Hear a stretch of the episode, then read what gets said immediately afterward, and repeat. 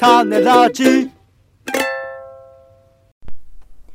一週間お疲れ様でした。お聞きいただいた皆さん、ありがとうございます。週に一度の句読点、暮らしと放送を振り返る谷メガネです。あの時何を喋ったか、なんであんなことを言ったのか、この一週間の記憶を紐解きます。まずは暮らしの一週間、あなたもご自身の一週間を思い出しながら聞いてみてください。ということで、まあ一週間ですね、映画見に行ったりだとか、展示見に行ったりだとか、まあ最大限のね、えー感染対策の配慮はしつつ、なんか移動することも多かったんですが、ちょっとまあ、とある、なんだろうな、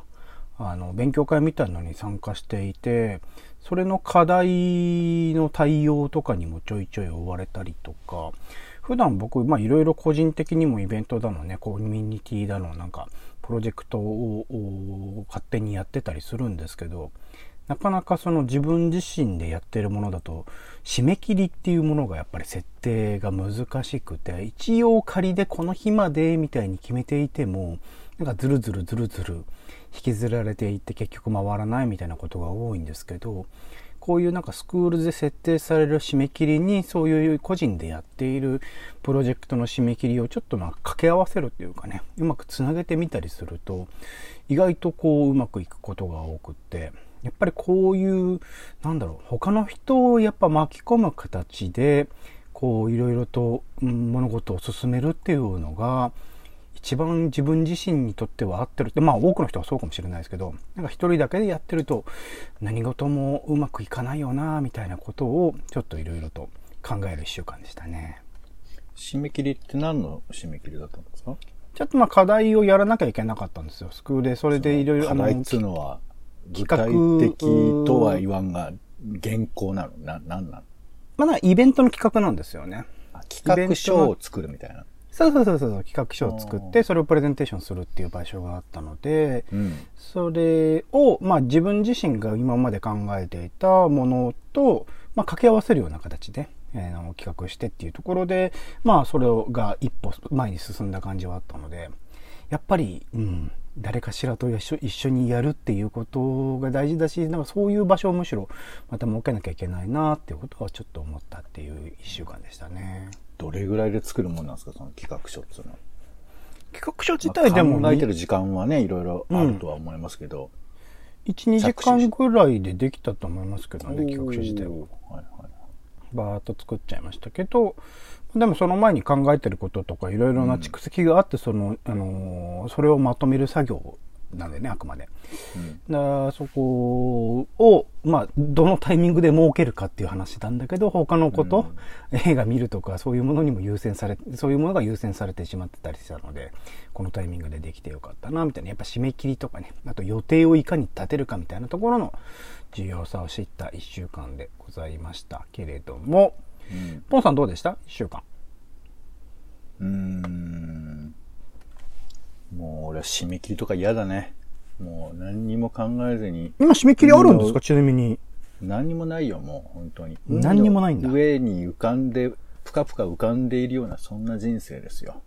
海の上にプカプカ浮かんでるような人生っていうひ、そういう人生歩んでる人あんまりいないと思いますけどね。いや、いやいないんだったらレアなんじゃない？俺が。いやいやいや、現実じゃない。どういうこと？レそんな人はいない。例え話としてそういう人はいないものを例に出すってどういうことやねんってことですよ。じゃな、え、だから、たと、わかんない人だね。まあ、海にね、うんこう浮き輪かなんかでぷかぷか浮かんでるっていうのは、つまりこの自分の意思でどういうふうに行こうとか、うんここいつまで何しなきゃいけない、そういうことじゃなくて、もう海が漂う通りに動いているっていう、そういうイメージじゃないですか。それはわかりますよね。っていそうう、いや、そうなんですそう本当に浮かんでると思ったのもしかして。え、じゃあ、あの、だって漂うものに任せるんだったらば、締め切りはあるはずじゃないですか、それに対して。うーん、それは締め切りっていうのかなうん、他者がいるってことでしょ？確かあの、なんか言葉の概念の正確性を解いて、俺をなんかやっつけようとするのやめてもらっていいですかね？いや、例がなんかよく見てこないなと思って。どどうなんですか？そこら辺の締め切りみたいなものも、じゃあ今は特になくっていう感じでやってらっしゃるんですか？ないっつってんの、もあら、そうなんだ。風に任せてみたいな。え、こ風に任せても風に対、風が主体となって、私が風という締め切りに追われてるっていう概念になっていくわけ？まあだから自らの意思でその締め切りなり予定を立てているのか、他の人に縛られることによってどうにかそれをま回してるのかっていう違いですかね。関し、よくわかんないですけど、まあだから、んなるようになって生きてるっていう感じですかね。うん、うん、うん、なんかあれだな、うまく伝わんないな、うん。うん。まあだけど、そんなこと言ったらさ、あの、僕も体、臓器を動かして生きてるわけですから、改めてね。うん。うんちょっとこの話やめよう。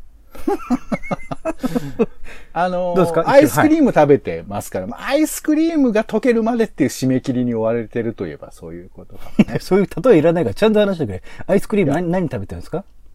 例えじゃないよ。忙しくやってるっていう。いやいや、アイスクリーム白熊とかさ。アイスクリームを溶けるまでで何かしてるわけじゃないでしょ、別に。アイスクリームがと溶けるっていう締め切りがあるじゃん。アイスクリームちゃんと美味しく食べようと思ったら溶ける前に食べなきゃいけないわけだから。食べることに締め切りを設けようとしてるの？あなたは。いやいや、俺は儲けたくないけど、アイスの方が溶けてるからさ、それは止めらんないよね。俺が、溶けるなよって言っても、は？何言ってるんですか？アイスはね、溶けるからいいんですよ。いやいや、だからそういう哲学的なこと言ってるわけじゃないんだよもう一回冷凍すればいい話ですからねらにこにゃこにゃみたいな、そういうことね。どうですか？アイスは何食ってるんですか？何のアイスを食べてるんですか？白熊。あ、白熊って東京で食えるんですか？いや、そう、イージーなね。あの、リーズナブルな白熊ね。リーズナブルなのってのは何が違うんですか？いや、本場の白熊はそれはもうかき氷の親玉みたいな感じのやつらしいですけど、そういろいろ、いる。あ、本場では食べたことないですか？なんだっけあれ、鹿児島だっけ宮崎だっけ？熊本かな？熊本か。うんい。やーなんかあとね、都内でも焼肉店なんかでも食べれるみたいな話も聞いたことありますけど、うん僕がもう買ってるのはあのカップアイスの白熊ですよ。あ、カップアイスの白熊をまとめて買ってるみたいな感じなんですか？いや、まとめてとか買ってないよ、別に。え、俺が何、その、え、野皿で白熊をこう、積んでて、一個ずつ溶けるまで食うっていう、さっきの話をこう、真に受けてくださってるのかな？その、なんて言うんだろう、数ある、僕だからあんまりコンビニとかで白熊って見たことないので、数あるアイスの中で、あえてく白熊を選んで来てるっていうところは、もうすごいなんか執着を感じたんですよね、ポンさんの。い。や、そんなこと、いや、あの、ちょっと自分の考え以外を認めなさすぎですけど、白いやいや熊全然食うよ多分。一般的なみんな。コンビニであんま売っていや、ないコンビニでもスーパーでも白熊売ってますよ。なそんな、めちゃくちゃレアみたいな。そうなんだ。だ新宿区はそういう、いやいやちょっと待ってよが当たり前にあるのコンビニ行ってみろいよ。いや、そ、いや、俺もそこまで訴えることもないけど、白熊普通に売ってるよ。いやいやいや、ポンさん、そうポンさんの普通をそれこそこっちに押し付けちゃダメだよ。そそんなこといやいないって。や、え、だって俺、いや、うん、新宿区だけなのかな？セブンイレブンとかね、近くの。まあ、3店舗ぐらいありますけど、3店舗全部売ってますし、あと、ツルハドラッグも別に行くけど、普通に売ってるよ？なんうちの近くのスーパーにもないしうん、セブンにもファミマにもローソンにもないですよ。えー、これでもね、投稿を募集しても多分、くださらないからわかりませんけど、ある、いや、ふそうか、じゃあちょ、うーん、ここやめよう。なんか、あなた1ミリも譲らない人なので。いや、互いにね、互いにですよ。いや、俺は別にあるかもしれないと思うけど。白熊当たり前派とどこでも熊当たり前じゃ見たことあるからなそうなんだ。うんまあまあまあ、いいです。じゃあ、俺の話なしで。なしっていう話をしてるじゃない。ポンさんがどんなアイスライフを送ってるのかっていうことを、一言言っただけでさ、え、100個買ってんですか？みたいなさ、え、そんなのありませんよとかさ、めっちゃ言うからが多い。って、100個とか言ってないって。山のようにって言ったらあなたでしょ？なんで白熊100違う違う、買いだめしてるのって言ったのよ。買いだ、いや、普通に売ってますから、コンビニが僕の、まあ、冷蔵庫みたいなもんですよ。だって、だって、アイスを食べるにしてもさ、白熊があれば、桜井があればっていくらでもあるじゃないですか。なんか、あえてこう、白熊だけを言ってきたから、あ、じゃあああえて集中して食べてるんだなと。一個言えって言うから言ったら、もういいよ、もう。一個って言ってないってばんかいいよ、もういい。いい何をアイスとして食べてるのか。じゃねえか、別に。俺が白熊食べてるの、そんな、そんなこと言うんだよ。もう。はい、行きましょう。次行きましょう。もう、過剰だな。よし、行きましょう。続いて番組の聞きどころ付け足し、ツッコミを添えていく番組の一週間です。まだ聞いてない方は作品みたいに使ってみてください。はい。まずは週の初めの雑談コーナー、種枕では、えーボノボのね、話、年金の話、笑福亭二学の、えー二学ですよね、の話などなどいろいろと幅広く比較しようね。はい。ん？いや、どうぞ次。引っかかり？が多い。はい、どうぞ。はい、どうぞ。聞こえないんですよ。聞こえなかった。はい、どうぞ次どうぞ。はい、行きましょう。続きまして、種助ですね。映画、鳩の撃退法オールと、あとはテレビでね、長岡大花火スペシャルなどもやっておりました。えー、あとは東京都写真美術館のね、宮崎学今時の野生動物などの展示の紹介もさせてもらいました。続きまして、週刊ドラマ語り。今回はドラマ家ついていっていいですか？をきっかけにその感想とね、あとはテレビ東京でやっている密着系バラエティ You は何しに日本をレベチな人見つけたなどの、えー番組の感想も含めていろいろと話をしてみました。続きまして、イベントレポートですね。今回はポンさんが生誕120年、つぶらや英字店に行ってきたことのレポートをしてもらいました。続きまして30分読書。今回はウェブ同人誌でありコミュニティでもある作家の手帳準備号自分の続きを書こうの監督編。さらに佐藤翔吾さん後の撃退法上下巻の30分読書編。さらにポンさん3分読書で銀色夏夫先生の、えー詩集ロマンスを紹介してもらいました。最後、種レポートという形で、今回はポンさんが、まあ、うなぎがね、えー7割が、えー取るのが犯罪である、日本にあるのは犯罪であるみたいな話から、えーうざくを食べるレポートをしてもらいましたが、一週間振り返って、ポンさん、聞きどころつけたし、ツッコミはいかがでしょうか？えー、そうですね。ドラマ語りですけども、今回はあの、まあ、家ついてっていいですかという、まあ、番組、バラエティ番組でいいのかな？あれは。バラエティ番組のドラマ化の話でしたけど、うん。うん。うーん、なんかこう、まあ改めて、その、まあドラマの話とか今回バラエティの話も結構しましたけど、うん。こうバラエティ番組の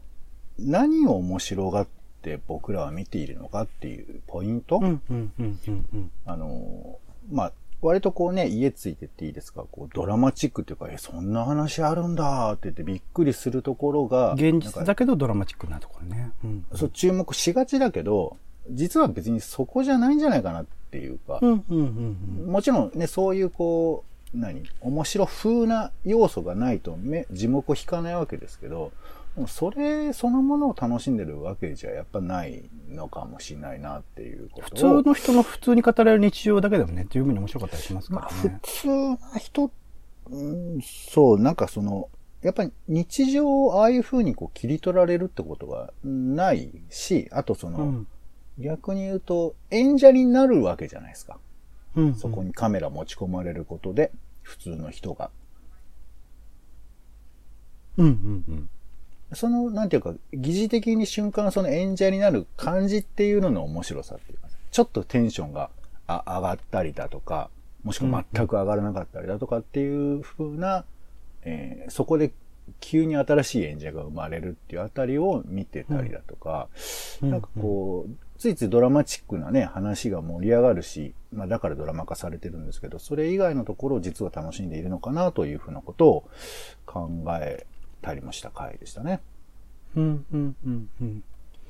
まあ、今回そうですね、そういう意味で、まあ、バラエティ的な楽しみ方、ドラマ的的な楽しみ方、それこそなんか多分別々なものなんだけれども、あえてこう、バラエティ番組っていうものをドラマ化したことでやっぱ見えてくるものはあったりするし、多分今までもね、これだけじゃなくていくつか、それこそなんかバラエティ番組の再現ドラマみたいな形とかでいろいろ作られてはきたけれど、こうやってちゃんと一つのパッケージとしてね、えードラマとして切り出したっていうのは結構珍しいことではあるのかなと思うので、こういう企画も増えていくのかな。もうすでにね、えーファンが、それこそ一滴9とか、めちゃくちゃ視聴率取ってますけど、そういうものをドラマ化してみたらどうなるのかとかっていうチャレンジは各局でやってくれる。まあそれが面白くなるとは限らないけどね。でもそれ自体はちょっと見守ってみたいななんてこともちょっと思ったりもしましたかね。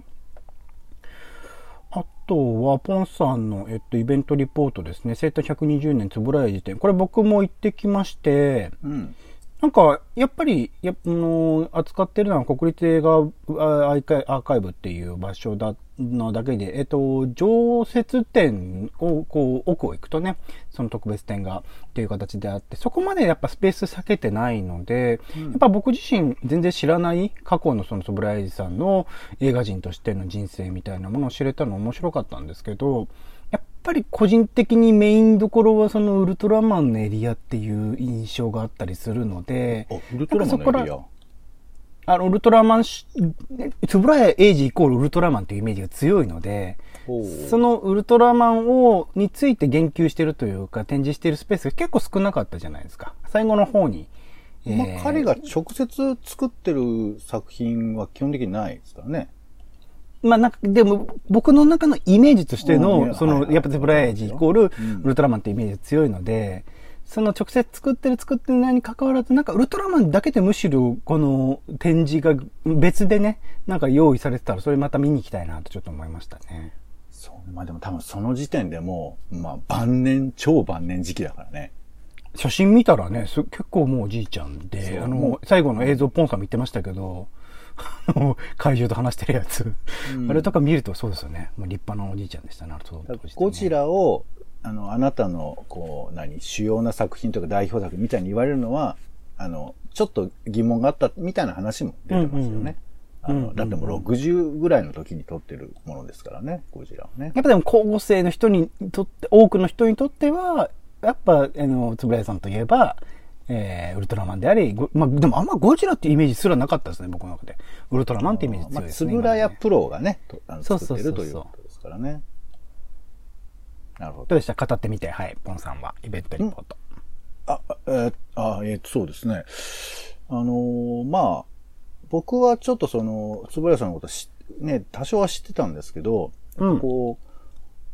う、どこまでかわかんないけど、その、ほら、花見に行った時に、うん、飛鳥山のね。そしたらそこでこう喧嘩をして、で、それ仲裁した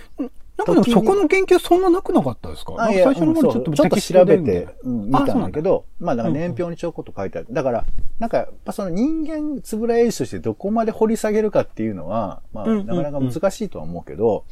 その辺のことをちょっと知ると、なんか急に面白くなってくるっていうか、うんうん、つまりこう特撮作った作品とかその技術とかそういう部分もフォーカス今までされてきてるけど、うん、そのあの時代の映画人、だから本当戦前から戦中戦後、そしてまあ、なんていうか、日本映画の形が一応できるところにすごく頑張った人たちいっぱいいるけど、結構忘れられられてるじゃないですか。なんか、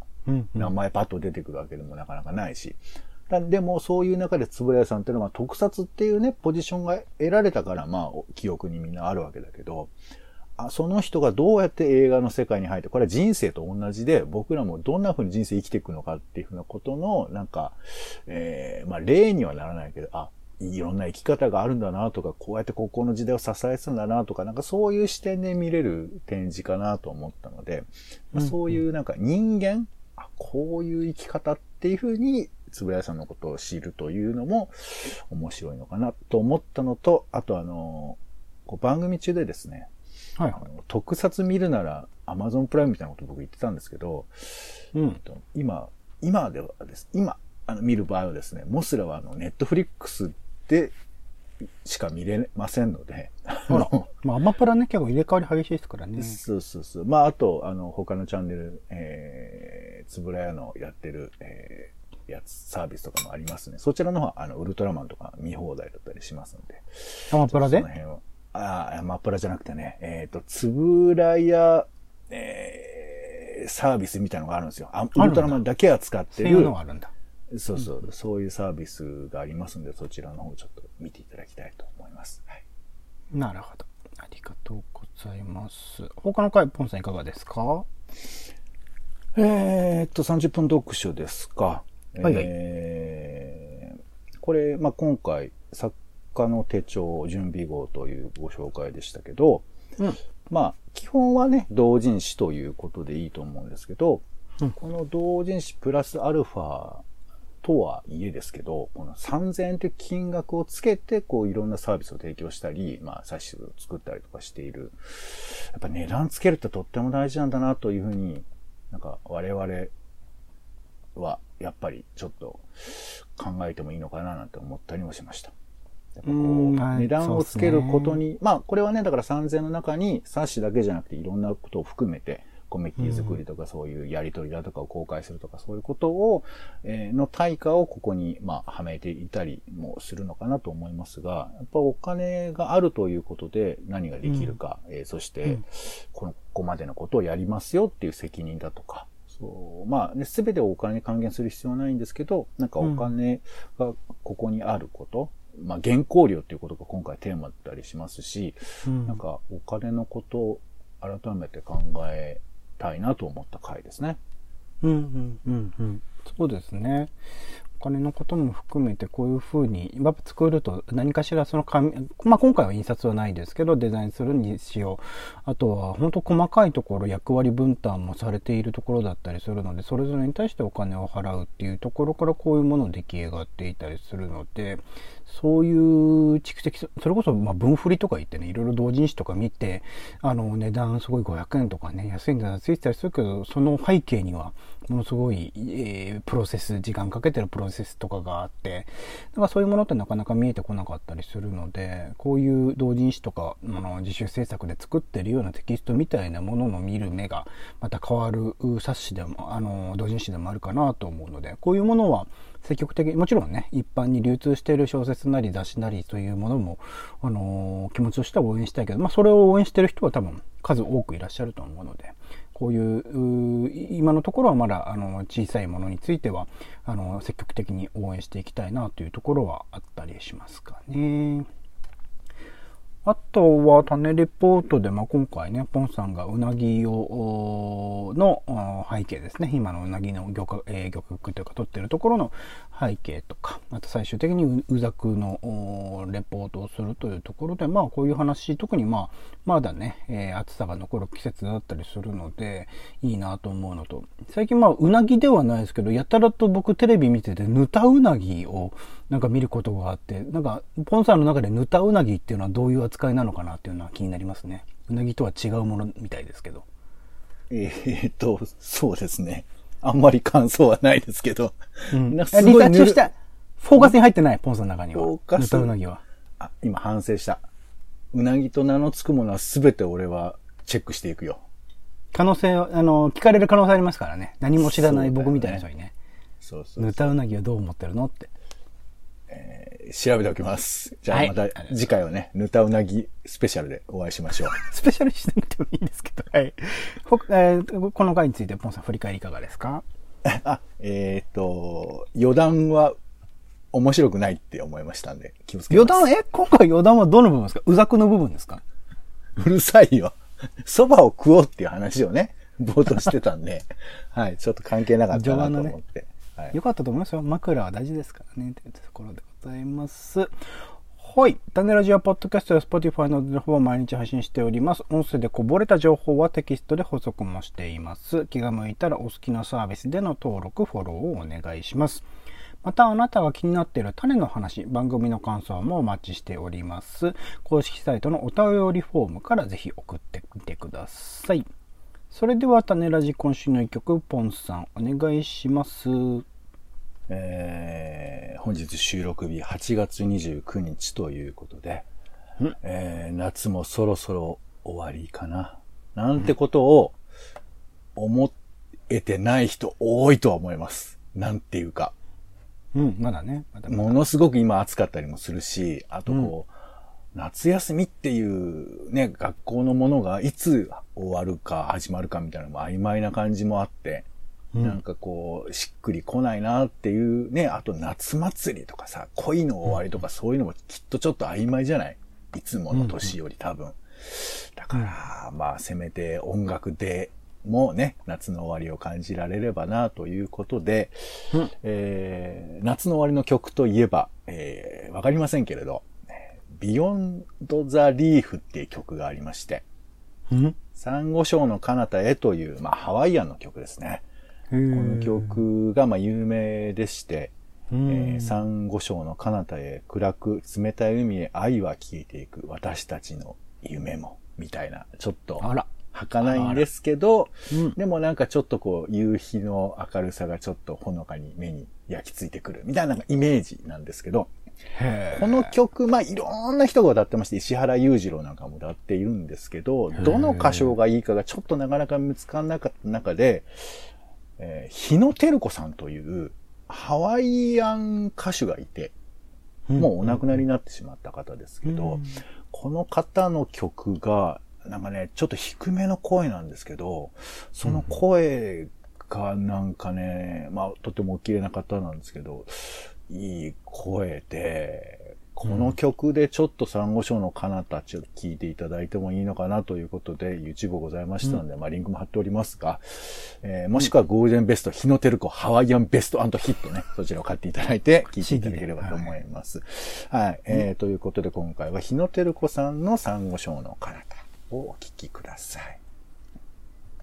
はい、ありがとうございます。種メガネ以上でございます。今週も一週間ありがとうございました。お相手はオレンジと、えー、そうですね。そうめん、そうめん、そうめん、うざくでやっております。ポンでした。種ラジ、また。また